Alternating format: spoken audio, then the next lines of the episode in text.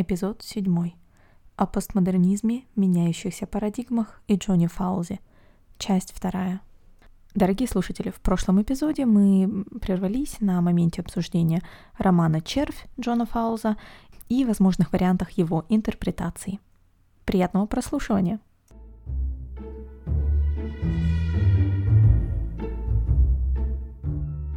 Читатель же, находясь уже в совершенно другой формации мыслительной, и уже даже не в той формации, в которой писался сам роман, волен выбрать любую другую интерпретацию событий, которые он лицезрел, от вполне рациональной, к которой прибегает главный герой, до духовной, которой представляет героиня, до, возможно, даже версии sci-fi, которая будет более близка, может быть, современному читателю, а может быть и нет. «Червь» вообще это уникальный, конечно, роман, потому что заканчивается он абсолютно не тем, на что мы надеялись вначале. Вот у меня было даже ощущение, что Фаулс просто передумал писать ту книгу, которую начал писать, и начал писать другую, где-то перевалив за середину. Но, конечно же, так все было задумано.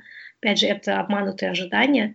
И это пресловутая игра с читателем. Здесь присутствует тот же самый прием, что и в рассказе «Бедный Коко». Э, этот роман, как и тот рассказ, нужно читать абсолютно без всяких читательских ожиданий, потому что действительно, если читателю нравится разочаровываться, и он наслаждается сломом этих ожиданий, то следует ими вооружиться. Этот слом произойдет с очень большим звуком бум. А теперь коллекционер.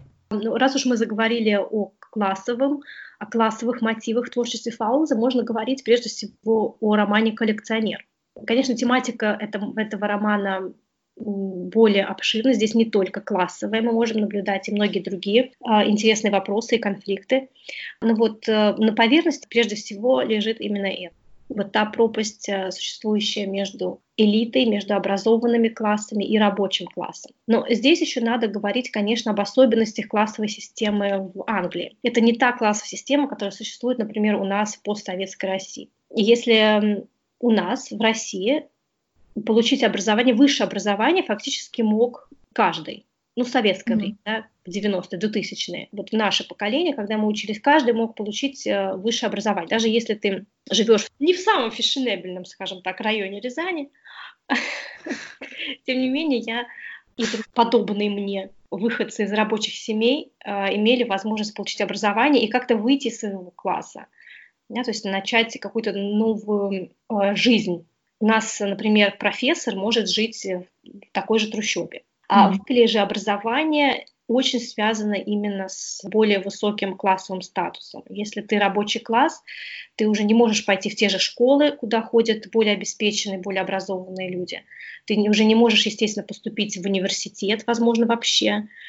То есть просто это профессиональный колледж. И поэтому эта пропасть, она более заметна, чем у нас была тогда, по крайней мере. Ну и сейчас, наверное. Да, в общем-то и сейчас. Да, кстати, Happy Brexit Day to all of you. Немножко с, с запозданием, да. но вот, собственно, что это было вчера, позавчера, позавчера, по-моему. Даже Я тут со всеми своими переездами немножко потерялась в днях, но да. Конечно, дорогие слушатели, когда да, вы это слышите, уже прошло очень много времени с того момента, но мы вот буквально первые дни живем в пост-Брекзит мире. Это ну, был сарказм очень большой с моей стороны, ну да ладно. Это для слушателей, кто не видит наших лиц сейчас. Но и возвращаясь к классовости и Фаулзу, Фаулз возвращается к этой теме во всех своих произведениях, так или иначе. Но вот его позиция здесь проявляется очень четко. Я вижу, по крайней мере, может быть, я не права, но я читаю у Фаулза, что эту пропасть невозможно никаким образом перейти что рабочий класс и, скажем так, верхушка общества, они настолько говорят на разных языках, они оперируют настолько разными понятиями своей жизни, и их мышление просто едет по настолько разным и, скорее, параллельным рельсам, которые никогда не могут пересечься, что даже диалог между ними затруднителен. Уж не то, что мирное сосуществование. И это очень хорошо видно в коллекционере, когда Клек, а, описывая Миранду, говорит, что несмотря на то, что она пыталась казаться простой, и она нисколько в своей речи а, не высказывала презрения к нему, как представителю рабочих классов, тем не менее, стоило ей открыть рот, и вот эта разница была видна в том, как она говорила, в ее суждениях, в, каком в ее тоне. И хотя и, конечно, мы не можем встать на сторону Клега, но, тем не менее, правда в его словах есть, а именно э, в том, что если бы он ее не похитил, она бы и не обратила на него внимания, потому что для них, для представителей образованной, обеспеченной элиты, люди, какие-то маргинальные слои населения, они фактически не существуют. То же самое мы видим и в рассказе «Бедный Коко», когда э, преступник грабит дачу, на которой профессор пишет свой труд научный, да. Э, он заканчивает это тем, что просто на глазах у профессора сжигает этот манускрипт. Профессор не понимает действий этого грабителя, но грабитель пытается донести до профессора определенный месседж. И это сообщение, собственно, в том, что эти мыслители, эти абстрактные ученые занимаются не тем, они занимаются не насущными вопросами. Они настолько э, упаковались в свой такой аккуратный, красивый мир, хотя они думают, что размышляют о великом, но они ну, вот, беседуют сами с собой постоянно. Здесь, мне кажется, можно провести интересную параллель для тех, кто хочет почитать что-то похожее и немножко подумать. Это уже обсужденная нами как-то суббота Яна Макьюэна, э, где вот этот конфликт между криминальными представителями рабочего класса и э, вот, собственно, вот этой самой интеллектуальной тусовкой принимает немножко другой оборот, но мне кажется, это тоже интересная параллель в данном контексте. Но да. вернемся к Фаузу. Да, я думаю, акт сожжения рукописи профессора, главного героя э, «Бедный Коко», это еще и акт э, некий политический, акт политического противостояния – это послание, которое как бы говорит, вы не можете меня игнорировать. Хотя я и маргинализирован, хотя я и всего лишь рабочий класс, я существую, я должен быть услышан, вы не можете пройти мимо меня. И это также видно и, видно и в коллекционере. Желание быть услышанным, желание быть значимым. Можно провести параллель, с, например, с книгой «Бойцовский клуб» и с фильмом «Бойцовский клуб» кстати, да? То есть мы все люди, которые оказываются за чертой, мы тоже имеем значение, мы тоже имеем свой голос. И можно даже провести параллель с фильмом «Джокер», с последним самым фильмом. Это восстание а, людей, которые как бы за чертой бедности, людей, которых мы даже не считаем людьми. Но я тоже человек, я тоже имею право. я не буду забыт, я должен быть услышан. Но при этом, конечно, стоит обратить внимание на то, что во всех вот перечисленных примерах вот это восстание принимает очень радикальные формы, да, особенно, конечно, самый крайний, наверное, именно Джокер и бойцовский клуб, когда э, это восстание, оно не просто как бы в, обрати на меня внимание, а именно уже финальная стадия насилия и террора. Ну, вот. именно ради, ради обращения на себя внимания. Mm-hmm. Ну да. Их не было целью деньги, не было целью какие-то меркантильные интересы. То есть это именно чтобы я здесь, я существую.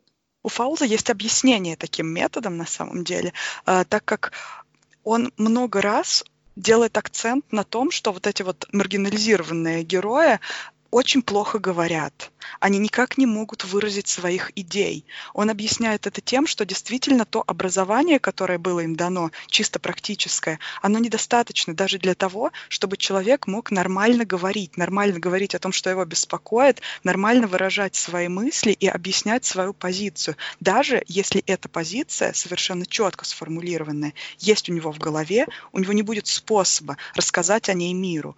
И одним из возможных выходов из этой ситуации Фаулс, конечно, видит образовательную реформу, доступность образования и то, что образование сможет хоть как-то залечить вот эту вот рану на теле общества. Но, опять же, это лишь полумера, и образование, как мы все прекрасно знаем, возможно только в условиях какого-то, какой-то хоть экономической стабильности да, для всех этих mm-hmm. а, слоев общества. Поэтому и такой а, некрасивый для высшего класса способ бунтовать, просто потому что высший класс не поймет то, что говорят вот эти другие персонажи.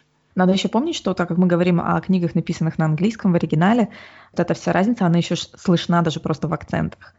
Конечно, в экранизациях это видно лучше, потому что там действительно подбираются актеры, которые могут показать на слух эту разницу в акцентах и произношениях, и нам, как людям из более или менее монолингвистической страны, то есть у нас, конечно, тоже существуют диалекты, но мы, тем не менее, прекрасно человек из э, Рязани поймет человека из Омска и из Владивостока. В случае с английским языком, особенно всеми диалектами и акцентами э, Британского королевства, эта разница просто даже в том, как вы произносите свои слова. Да? То есть да, уже даже вот в таком базовом формате. В английском языке диалект очень э, связан с классом, социальным статусом. И э, где-то даже была в Инстаграме где-то был пост о том, что даже в фэнтези э, придают разным персонажам разные акценты. То есть если это гном, это шотландский акцент. Угу. Если это какой-нибудь орк, это кокни. Привет, Мария.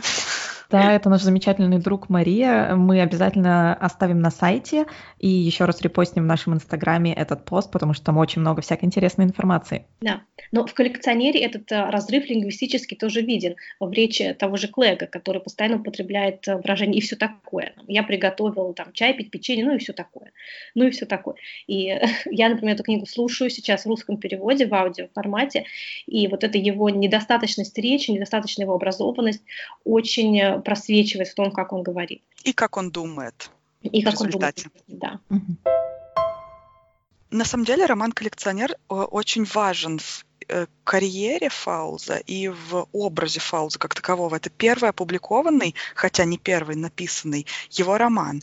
И сначала его критиковали за то, что там, в принципе, присутствует э, часть от лица Миранды ее критиковали как избыточную и, в общем-то, замедляющую движение к тому драматическому концу и убивающую драматичность. Но я считаю, что вот эта часть от лица Миранды очень ярко показывает нам, что та идеальная бабочка, которую пытался собрать в свою коллекцию этот сумасшедший коллекционер, а, отнюдь не так идеально. И вторая часть этой книги, на мой взгляд, очень нужна. Но это опять же нам показывает то, что он не видел в ней человека. И тот образ он полюбил, ну если уж даже мы будем говорить, если мы будем выражаться именно этим словом, полюбил, ладно, допустим. Он полюбил всего лишь образ, картинку, которая была у него в голове, но не ее саму как человека, потому что ее собственный внутренний мир его абсолютно не интересует, он даже не в состоянии его понять он скорее даже не в состоянии понять никого, потому что этого человека автор описывает как человека, у которого нет четких и глубоких социальных связей, угу. у которого проблемы в том, чтобы сформировать какие-то отношения. А, не зря Фаус строит вообще а, этот роман а, на аллюзии к шекспировской буре. Миранда, главная героиня, так же как героиня а, бури. Клек называет себя Фердинандом, герой бури, а, но она, Миранда, в нем видит Калибана, тоже герой бури. Ну, очень забавно, что действительно здесь вот эта двойственность, что один и тот же персонаж по факту может быть и Калибаном для одного человека, и ну, его имя Фердинанд, да, то есть, опять же, вот это даже не двоичность, а множественность а, интерпретаций и понимания, даже просто того, кто есть вот этот человек рядом со мной. Коллекционер — это еще и очень а, довольно-таки страшная книга, поскольку, по сути, мы видим рождение серийного маньяка. Да? Это потому что в конце он планирует следующее похищение, и мы не знаем, сколько еще у него таких будет. А, и хотя он сам о себе, страшно то, что он абсолютно не видит себя маньяком. Он как бы делает это из лучших побуждений. Я хочу, чтобы она меня полюбила. Это как, такая вот сказка «Красавица и чудовище», которая на самом деле оказывается э, трагедией. Это реалистичный вариант сказки это «Красавица и чудовище». Сказка «Красавица и чудовище», когда а, девушка не влюбляется в своего пленника, а просто-напросто умирает. Еще здесь что важно, классовый аспект. На Клега свалилась куча денег, и он не знает, что с ней делать. Он может только пустить ее на реализацию своих сумасшедших, совершенно больных фантазий, но ни на что-то рациональное, ни на что-то, не знаю, прагматичное, позитивное. Я здесь вижу еще настойчивые параллели с двумя странно пришедшими мне в голову книгами. Это Джейн Эйр и Гарри Поттер. Вообще, Клег в очень похожем окружении, как и Джейн рос. То есть он был более или менее подавляем, он э, был в недружелюбной и недружественной семейной атмосфере для него и не находил никаких ну, скажем, не, не, не находил для себя практически никакой отдушины, кроме вот этой вот ловли бабочек, которую ему э, показали добрые люди, скажем так. Э, тот же Гарри Поттер, да, вот, который был несчастным несчастный той же Джейн Эйр под лестницей, по сути. Mm-hmm. Вот. И все вот это вот для меня сочетание брошенного более или менее, опять же, брошенного э, ребенка, э, закрытых каких-то пространств и того, что из этого может вырасти, ну вот для меня роднит эти книги. Опять же, темы в них, вырастают из них совершенно разные темы, но завязки находятся в очень каком-то похожем ключе подобраны. Mm, Мне кажется, что вот не стоит копаться именно в истории болезни конкретно его, Клега, а нужно смотреть на то, что он символизирует, обозначаемым чего он является.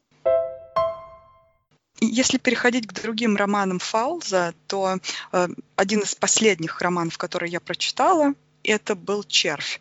Э, об этой книге очень хочется говорить, потому что там большое количество интерпретаций. Мы уже частично затронули те темы, которые перекликаются с женщиной французского лейтенанта. Но «Червь» — это как раз та книга, э, в которой хочется избежать вообще всяческих дискуссий, всяческих упоминаний, потому что она э, хороша тем, что читатель открывает все самостоятельно, абсолютно все. О Поэтому... можно говорить, не заспойлерив сюжет. Да, абсолютно невозможно, согласна символизм, который там присутствует, он открыт для такого количества интерпретаций, это настолько увлекательно. Вот мы с Анной уже подискутировали по этому поводу за кадром, и, по-моему, это было mm-hmm. прекрасно. Мне кажется, вот. эта книга достойна отдельного, как минимум, мини-Стивена, да? Посмотрим, будет видно, захотим ли мы испортить удовольствие каким-нибудь будущим читателям этой книги или нет. Кстати, если «Червь» — это последняя книга, ты говоришь, которую ты прочитала э, у Фауза, «Волф» э, — это э, был первой книгой, которую я прочитала у Фауза.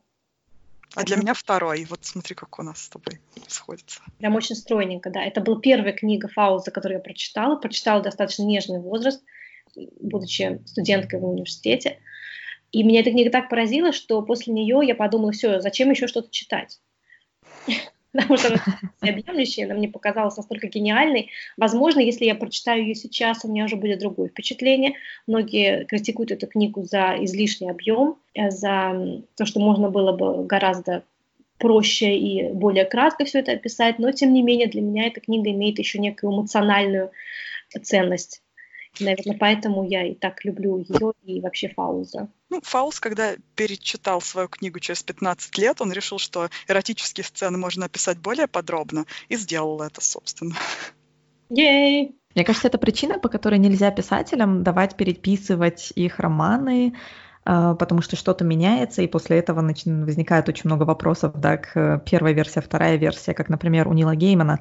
Его самый как бы самый первый изданный вариант э, американских богов чуть ли не на 100 или 200 страниц отличается от э, последующей версии, которую мы все с вами сейчас можем купить. То есть это все, все версии, которые сейчас доступны, они как раз-таки избранная автором версия, так сказать, которая, в общем-то, уже переработана. И, например, э, после выхода «Американских богов» он получил за них, если не ошибаюсь, э, премию Небюла за этот роман. И хочется спросить в итоге, тот ли это роман сейчас, который читаем мы, который когда-то получил премию Небюла. Ну и вообще, э, это тоже напоминает мне, о боже, Уильяма Блейка, который э, регулярно издавал новые версии своих же поэм, перерабатывал их настолько, что в итоге там каждая версия, каждая поэма, вернее, существовала в девяти разных вариантах. И это, в общем-то, очень-очень нечестно по отношению, в частности, к студентам, филологам. Ну, обозначим же тему этого гениального и удивительного романа Волхв. Сам Фаулс говорил о том, что Волхв — это роман об отношениях человека и его понимании идеи Бога. Но э, при этом он хотел сделать этот роман таким же увлекательным в духе приключений э, в романе «Большой Мольн», который написал Ален Фурнье. И сам Фаулс говорил, да, книжка, конечно, слишком длинная, неудачная, не доставала мастерства, когда он ее писал, э, в чем я бы с Фаулзом не согласилась. Он слишком самокритичен.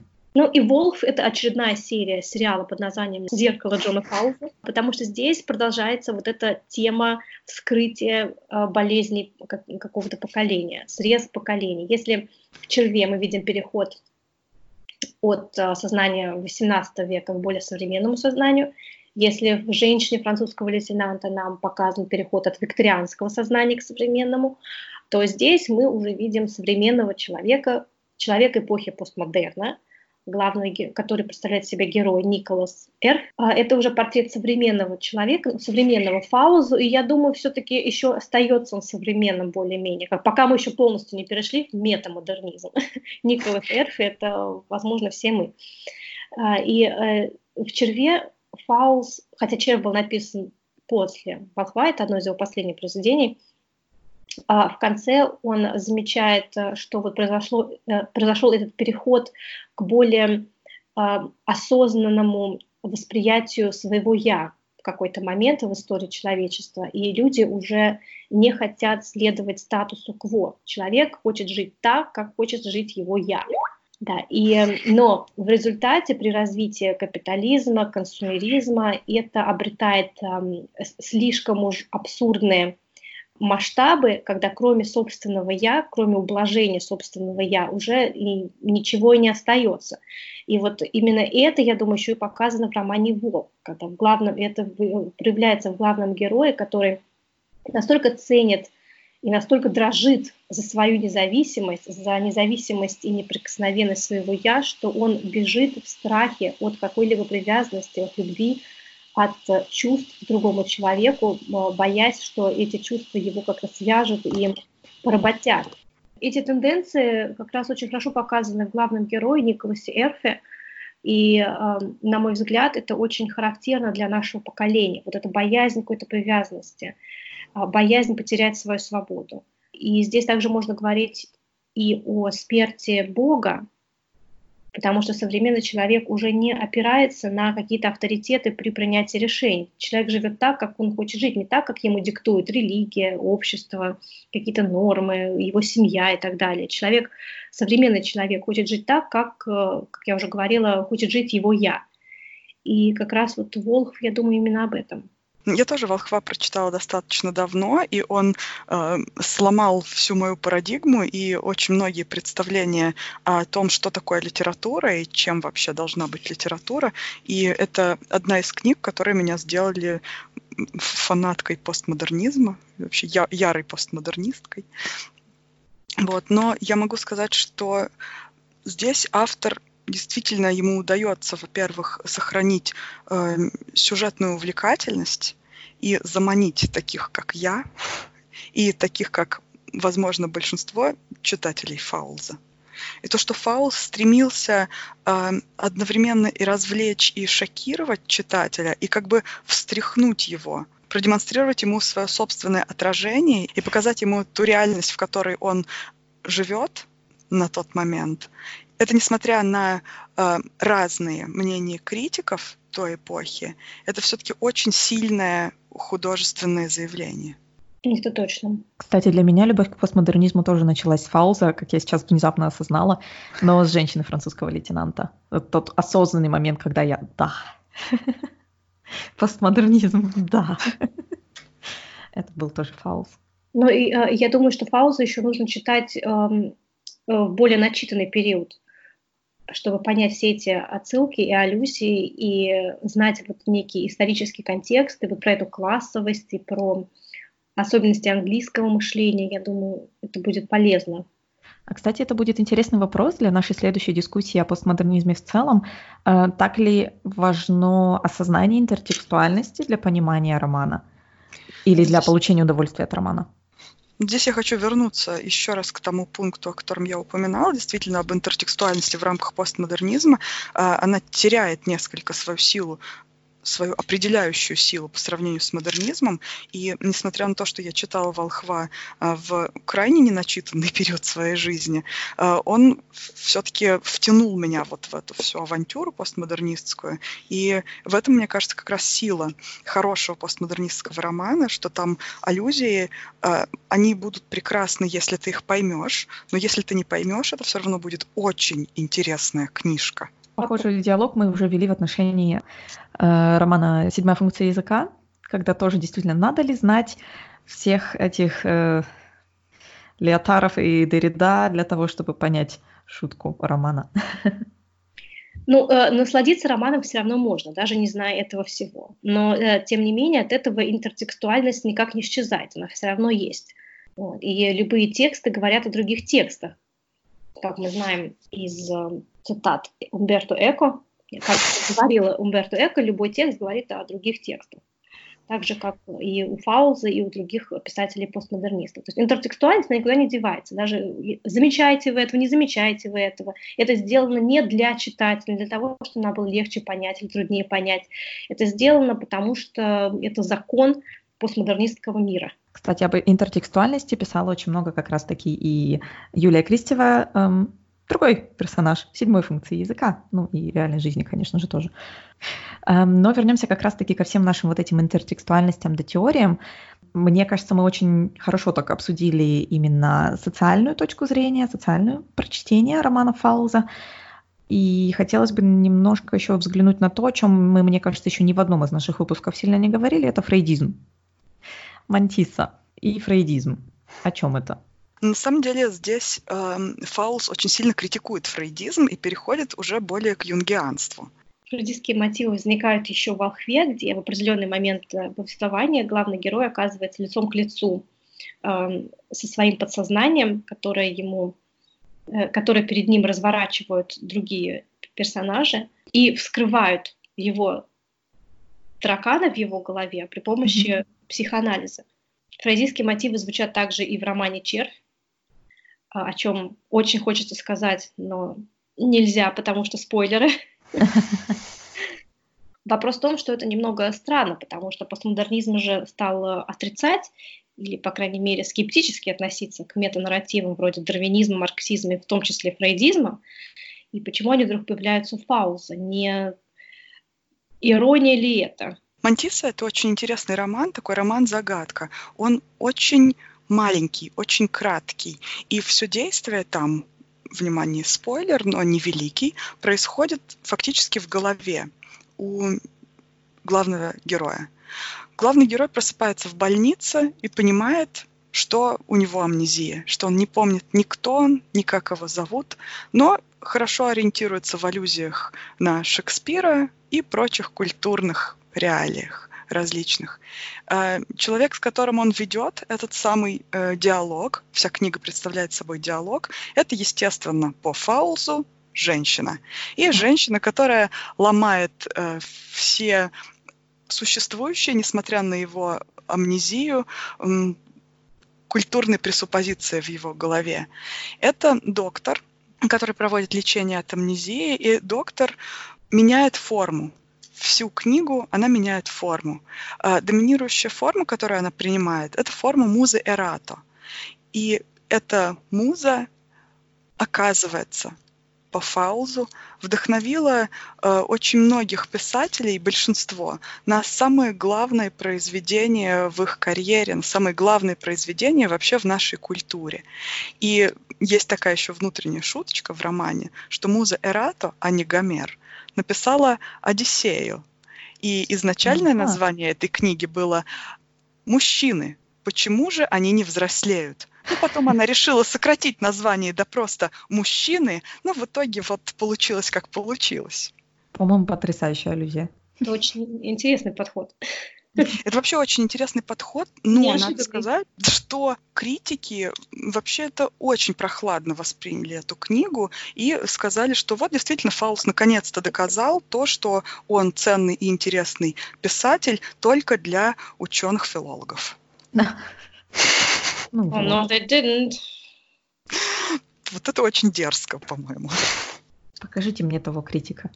Я оставлю ссылку на это обязательно. Поэтому я говорю, что Фаус, почему вот он не настолько у всех на слуху, ну, как бы не так расхайпован, как Эко.